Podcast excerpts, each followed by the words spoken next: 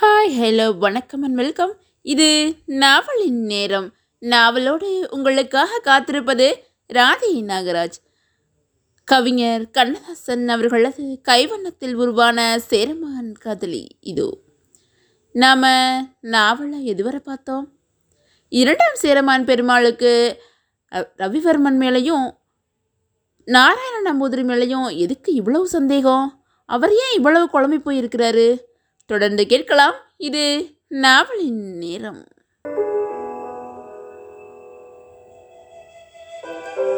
அரசனின் முன்னால் கேள்விகள் நிறைய வந்து விழுந்தன. பதில் வரும் முன்னால் பல்லக்கு அரண்மனை வந்தடைந்தது. முன்னாலேயே பல்லக்கில் வந்துவிட்ட பத்மாவதியும் தாவளி சகோதரிகளும் மலர் தூவி ஆராதனை காட்டி மன்னரை வரவேற்றார்கள். பரம் பக்தனாக காட்சி அளித்த ரவிவர்மன் பல முறை அவர் கால்களில் விழுந்து எழுந்தான். அரசருக்கு இப்போது யாரை பார்த்தாலும் சந்தேகமாக இருந்தது.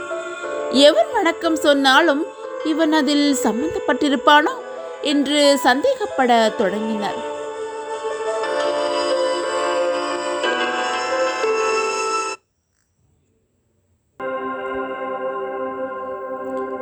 அந்தரங்க அறைக்குள் சென்று முதலில் பத்மாவதியை அழைத்தார். என்றுமில்லாத பூரிப்போடு உள்ளே நுழைந்தாள் பத்மாவதி. மகளே நான் திருத்தலங்களுக்கு புறப்படுகின்ற நேரத்தில் உன்னை வாழுகின்ற பெண்ணாக பார்த்துவிட்டு போவதில் மகிழ்ச்சி அடைகிறேன்.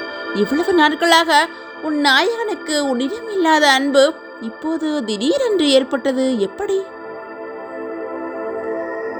பத்மாவதி தலை குனிந்து நின்றாள். அந்தரங்கங்களை கேட்பது முறையில்லதான். ஆனால் காரணத்தை கேட்பது தவறல்லவே.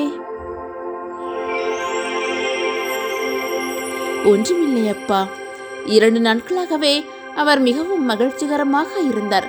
என்னை அழைத்து பேசினார். நீங்கள் முடித்திருப்பது பற்றி சொன்னபோது உண்மையிலேயே அழுது விட்டார் தாமும் கூட உங்களோடு வரலாமா என்று யோசித்தார். உங்கள் பிரிவு அவரை எவ்வளவு சுடுகிறது என்பதை இரண்டு நாட்களாக நான் கண்டேன். வெட்கத்தை விட்டு நானே அவரிடம் கேட்டேன். அரசரின் பிரிவு உங்களை இவ்வளவு சுடுகிறதே இத்தனை ஆண்டு காலமாக உங்கள் பாராமுகம் என்னை எவ்வளவு சுட்டிருக்கும்? என்று.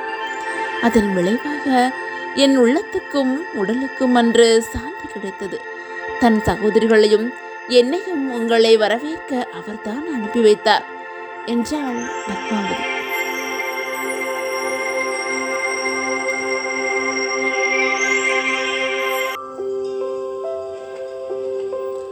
நல்லது மகளே இந்த அன்பும் அமைதியும் நீடித்தால் சரிதான். நீ போய் வா. நான் எந்த ஸ்தலத்தில் இருந்தாலும் வஞ்சியிலிருந்து எனக்கு செய்தி கொண்டு வரும்படி சிலரை நியமித்திருக்கிறேன். அவர்கள் யார் என்பது மார்த்தாண்டவர்மனுக்கு தெரியும்.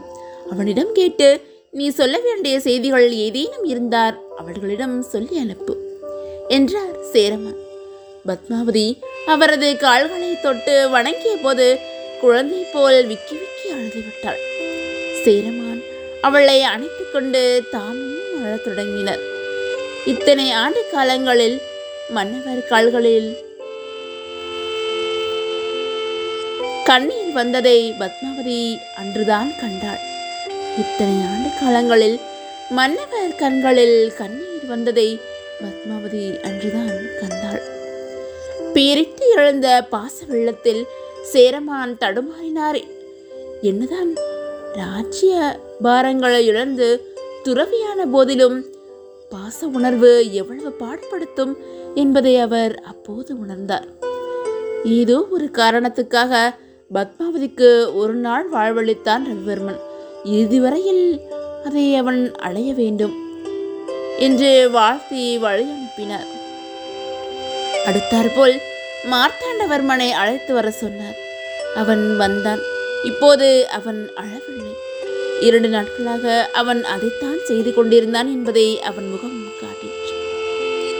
ஒரு மகனை வளர்ப்பது போல் சேரமான் அவனை வளர்க்கவில்லை. மான் குட்டியை வளர்ப்பது போல் வளர்த்தார். களியாட்டங்களிலோ ஆரவாரங்களிலோ சிக்கிக்கொள்ளாத இளவரசனாகவே அவன் வளர்ந்திருந்தான். அவனுக்கு இருபத்தோரு வயதான போது வேணாட்டையும் சேர்த்து ஆண்ட சேரமான் வேணாட்டு இளவரசி மெழிலங்கோதையை மனம் முடித்து வைத்தார். தந்தை சொல் மிக்க மந்திரமில்லை என்று வாழ்ந்த அவன் தந்தையின் துறவு அவனை தகித்தது.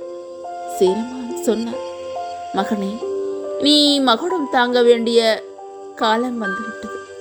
நான் இறந்து போய்விட்டால் நீ எதை செய்ய வேண்டியிருக்குமோ அதை என் கண் முன்னாலேயே செய்யப் போகிறாய். அவ்வளவுதான்.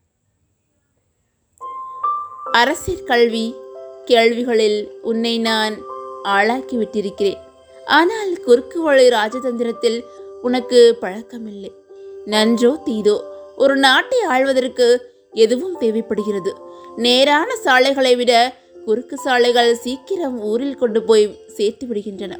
அதே நேரத்தில் திருப்பி அனுப்பும் போதும் அதே வேகத்தில் அனுப்பி விடுகின்றன.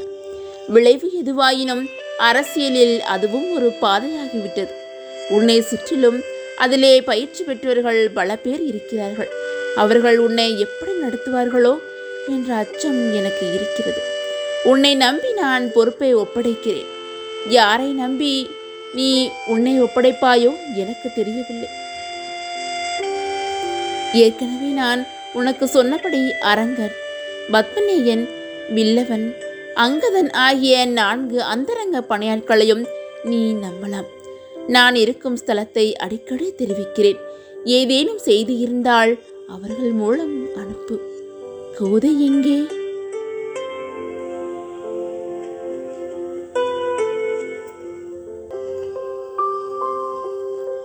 மார்த்தாண்டன் திரும்பி சென்று அடுத்த அறையில் இருந்த தன் மனைவியை அழைத்து வந்தான். மகளே எனக்கு மருமகளும் மற்றொரு மகள்தான். சில ஆண்டுகளுக்கு முன்பு வரை நீ வேணாட்டின் இளவரசி. நாளை முதல் சேர நாட்டின் மகாராணி. கணவனை நீ நடத்தும் விதத்தை பொறுத்துதான் உன் கணவன் மக்களை நடத்த முடியும். அதிகமாக உனக்கு நான் ஒன்றும் சொல்ல வேண்டியதில்லை. ஸ்ரீரங்கன் அருள் இருந்தால் நானே உன் வயிற்றில் வாரிசாக பிறப்பேன். நீங்கள் போகலாம் என்றார் சேரமான் மார்த்தாண்டவர்மனும் கோதையும் அவரது காலை தொட்டு வணங்கிய போது கண்ணீர் வடித்தார்கள். சேரமான் இப்பொழுது அந்த கண்டத்தை தாண்டிவிட்டார். அடுத்து அவர் பாஸ்கர ரவிவர்மனை அழைத்தார்.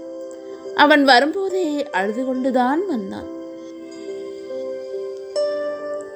எங்கள் இதய தெய்வமே எங்களை ஆளாக்கிவிட்ட அன்பு தாயே இந்த நாடும் காடும் மேடும் உங்கள் பெயரையே எதிரொலிக்க வேண்டும் என்று ஆசைப்பட்டோமே நீங்களா எங்களை விட்டு பிரிய போகிறீர்கள்? சேரமான் பேசாமலேயே ரவிவர்மன் பேசிக் கொண்டிருந்தான். அது அவன் பேசுவதாக சேரமானுக்கு தோன்றவில்லை. நந்த வம்சத்துக்கும் குப்த வம்சத்துக்கும் நடுவில் நின்று சாணக்கியன் பேசுவதாகவே தோன்றியது. ஆனாலும் அமைதியாக சேரமான் சொன்னார் ரவிவர்மா உன் கவலை எனக்கு புரிகிறது. உன்னை பற்றி பல நேரங்களில் நான் தவறாக கணக்கிட்டிருக்கலாம். ஒருவேளை அதுவே சரியானதாகவும் இருந்திருக்கலாம். ஆயினும் முக்கியமான காரியங்களில் உன் மீதுதான் நான் நம்பிக்கை வைத்திருக்கிறேன். ராஜசிம்ம பாண்டியனோடு நடந்த போரில் உன்னை நான் தளபதியாக்கியதும் கொங்கு மண்டல போருக்கு உன்னை அனுப்பியதும் உன் சாமர்த்தியத்தின் மீது எனக்கு இருந்த நம்பிக்கையால் தான் பத்மாவதியை நான் எப்படி வளர்த்தேன் என்பது உனக்கு தெரியும். நான் விரும்பியிருந்தால் அவளை ஒரு ராஜகுமாரனுக்கு மணமுடித்திருக்க முடியும். ஆனால் அந்த ராஜகுமாரர்களை எல்லாம் விட நீ சிறந்தவன் என்றே எண்ணத்தால் தான் உனக்கு மனம் முடித்தேன் ஒரு பெண்ணை கண்ணீர் சிந்தாமல் வாழ வைப்பது கணவனுடைய கடமை. ஒரு பெண் வாழ்கிறாள் என்று சொல்வதே உள்ளத்தாலும் உடலாலும் கலந்து வாழ்வதைத்தான் அந்த வாழ்க்கை அவளுக்கு கிடைப்பதற்கு நீ ஒருவன்தான் உதவ முடியும். ஒரு மனைவிக்கும் கணவனுக்கும் இடையே இருக்க வேண்டிய அந்தரங்களை பிறர் விளக்கமாக சொல்ல முடியாது. பத்மாவதிக்காக மகாதானபுரம் கொள்ளிநாடு ஆகிய இரண்டு கிராமங்களையும் நான் எழுதி வைத்திருக்கிறேன். உனக்கு அது போதுமானதாக இருக்கும் என்றும் நம்புகிறேன்.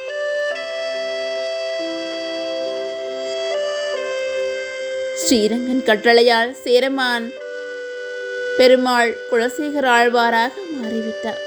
அவனது பட்டத்து வாரிசு பக்குவப்பற்ற நிலையில் மகுடத்தை மேற்கொள்ளப் போகிறார். அரசியல் சதுரங்கத்தில் எந்த காயை நகர்த்தினால் எந்த காய் வீழ்ச்சியடையும் என்பதெல்லாம் அவனுக்கு தெரியாது. அவனுக்கு துணையாக நீ இருந்தால் சேர நாட்டு சதுரங்கத்தை வேறு யாரும் விளையாட முடியாது. நான்கு படைகளுக்கு தளபதியாக உன்னை நியமிப்பது என் நோக்கமாக இருந்தது. நீ எப்படி நினைத்து கொண்டாலும் சரி கோபமுள்ள இடத்தில் குணம் இருக்கும் என்பதை நான் அறிவேன். ஆனால் உன்னை தளபதியாக நியமிப்பதற்கு ஒரு இடையூறு இருக்கிறது.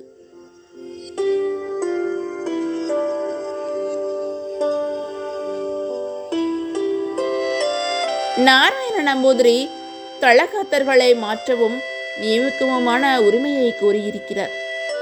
நம்பூதிரிகள் சபையை பகைத்துக்கொண்டு எந்த சேரமன்னனும் ஆட்சி நடத்த முடியாது என்பது உனக்கு தெரியாதது அல்ல. அதனால் அவர் கோரிய அதிகாரத்தை அவருக்கு தர வேண்டியவனாக இருக்கிறேன். என்னுடைய நிலையில் சிந்தித்தால் நீயும் அதை ஒப்புக்கொள்வாய். ஆகவே நம்பூதிரிகள் சபைக்கும் மார்த்தாண்டவர்மனுக்கும் இடையே சரியான உறவு இருப்பதற்கு நீ கலங்கரை விளக்கமாக பயன்பட வேண்டும். விரிவான விளக்கங்களை சொல்லி மேற்கோள் காட்டி உனக்கு புரிய வைக்க வேண்டியதில்லை. நீ நுணுக்கம் தெரிந்தவன். நமது வம்சத்தை நீதான் காப்பாற்ற வேண்டும். சேரமான் பேசி முடித்தார். கண்ணீர் சிந்துபடியே நின்றான் ரவிவர்மன். அதே நேரத்தில் அழைக்காமலேயே உள்ளே நுழைந்தார் நாராயண நம்பூதிரி. அவர் நீட்டிய ஓலையை வாங்கி பிரித்தார் சேரமான் பெருமாள். சேர நாட்டு பாதுகாப்புக்கு சம்பந்தமான நடவடிக்கைகளை மேற்கொள்ளும் உரிமை நம்பூதிரிகள் சபைக்கே உண்டு என்பது அந்த ஓலையில் இருந்த சாராம்சம். ரவிவர்மனுக்கு கேட்கும்படி அதை உரைக்க படித்த சேரமான் அதில் கையெழுத்திட்டார். ரவிவர்மன் முகத்தில் எந்த சலனமும் இல்லை. அதை திருப்தியோடு ஒப்புக்கொண்டவன் போலவே அவன் காணப்பட்டான். தம்பிரான் சுவாமி ஏதாவது அரசனோடு தனியாக பேச விரும்புவார். நான் முடிசூட்டு விழாவுக்கான ஏற்பாடுகளை செய்கிறேன் என்று கூறிவிட்டு அமைதியாக சென்றான் ரவிவர்மன்.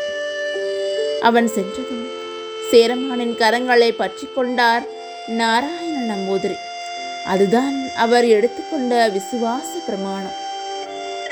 நான் உங்களை நம்புகிறேன். நம்புகிறேன். நம்புகிறேன் என்று மூன்று முறை அழுத்தமாக சொன்னார் சேரமான் பெருமாள். முடிந்திருந்த தலைக்குடிமையை அவிழ்த்து விட்டு கொண்டு இந்த நம்பிக்கைக்கு நான் துரோகம் செய்தால் என் தலை வெடித்து சிதறுமாக என்று அதை மீண்டும் முடிந்து கொண்ட நாராயண நம்பூதிரி மன்னரை வணங்கிவிட்டு வெளியேறினார். அவர் போனதும் அங்கிருந்த ஆசனத்தில் சேரமான் அமர்ந்தார். வெளியில் காவலன் ஒருவன் பறை அறிவிக்கும் சத்தம் கேட்டது. அந்த அடியே அந்த அடியே அவர் நெஞ்சில் அடிப்பது போல இருந்தது. தொடர்ந்து கேட்டு மகிழுங்கள். இது சேரமான் காதலி. தொடர்ந்து தவறாமல் கேளுங்கள். பகுதி ஆறு தொடங்க இருக்கிறது. நன்றி வணக்கம்.